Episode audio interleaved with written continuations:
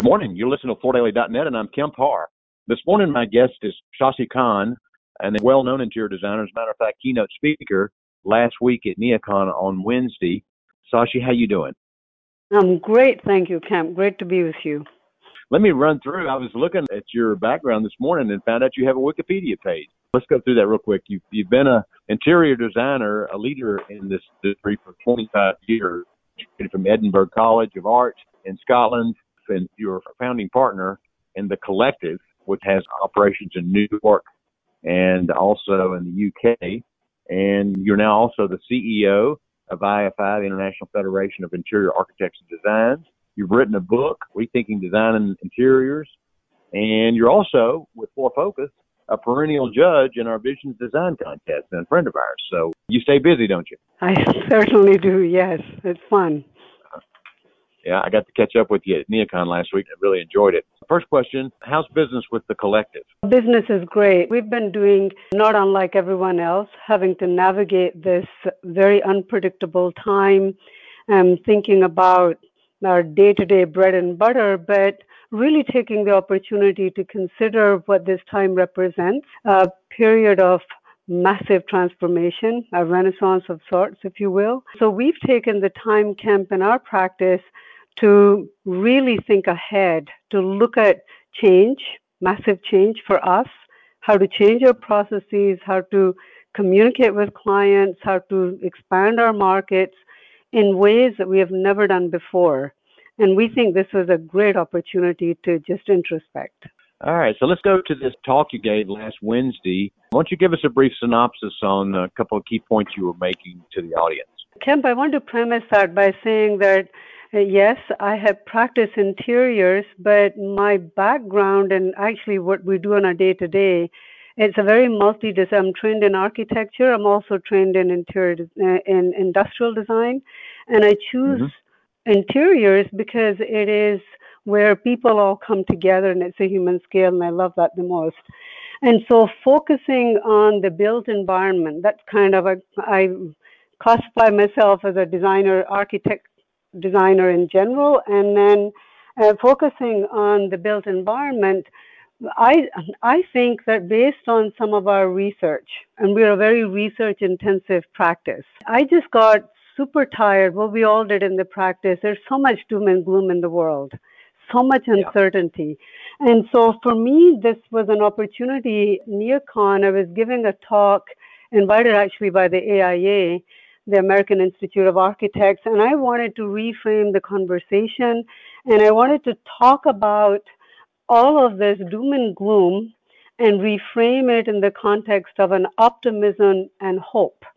And it got triggered for me by a New York Times article published on April 3rd, where the journalist titled it Climate Optimism. We have reason for hope. Climate change.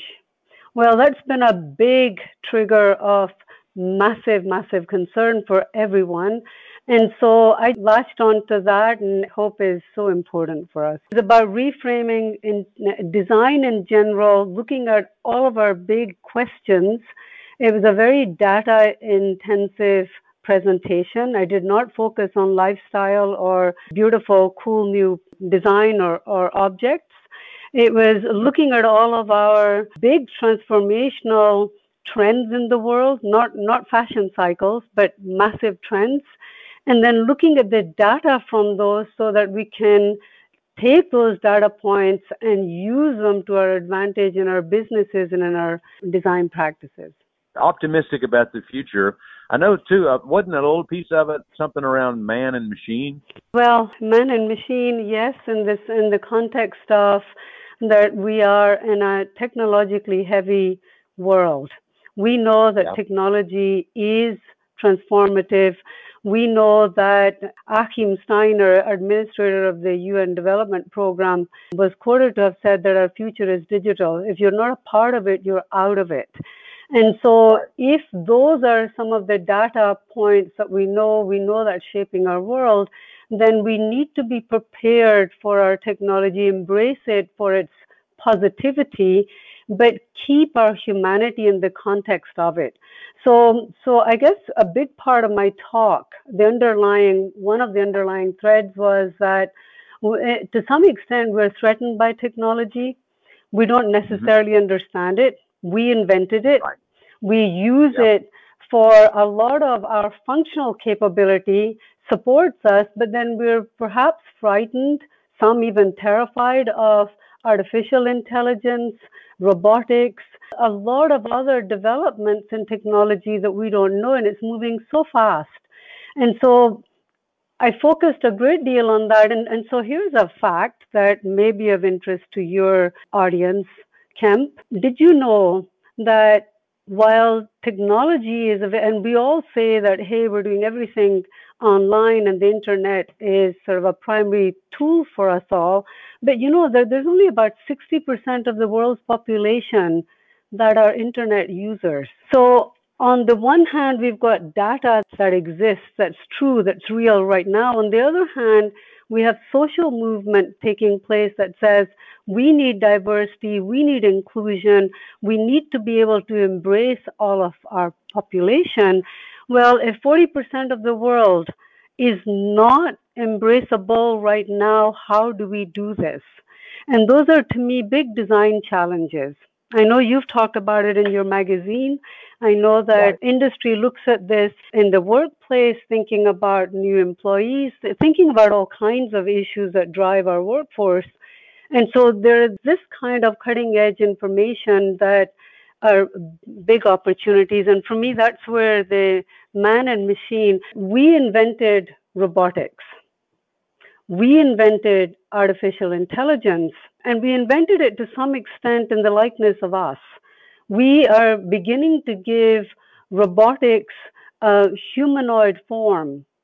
The only thing that separates us from our machines, our own creations, is the fact that we have perception, we are softer, we're human beings. We don't really know the fullest capacity of who we are being, which I suppose is what designers shape the being of us in our environments by using all of our design tools. I think that one key message I wanted to get across for technology was that as designers, as creatives, as leaders in the industry, we need to keep the humanity intact. We need to learn more about the softer side of everything we are, hold on to it, be confident that that is not replaceable in the near future, and that we then can use the technology that we shape to a much greater benefit than when we are terrified of it and, and, and only bad things can happen out of fear and terror. Okay, Sashi, I've been talking to Sashi Caan, um, interior designer and CEO of the International Federation of Interior Architects and Designers, and you've been listening to Kemp Harr and FloorDaily.net.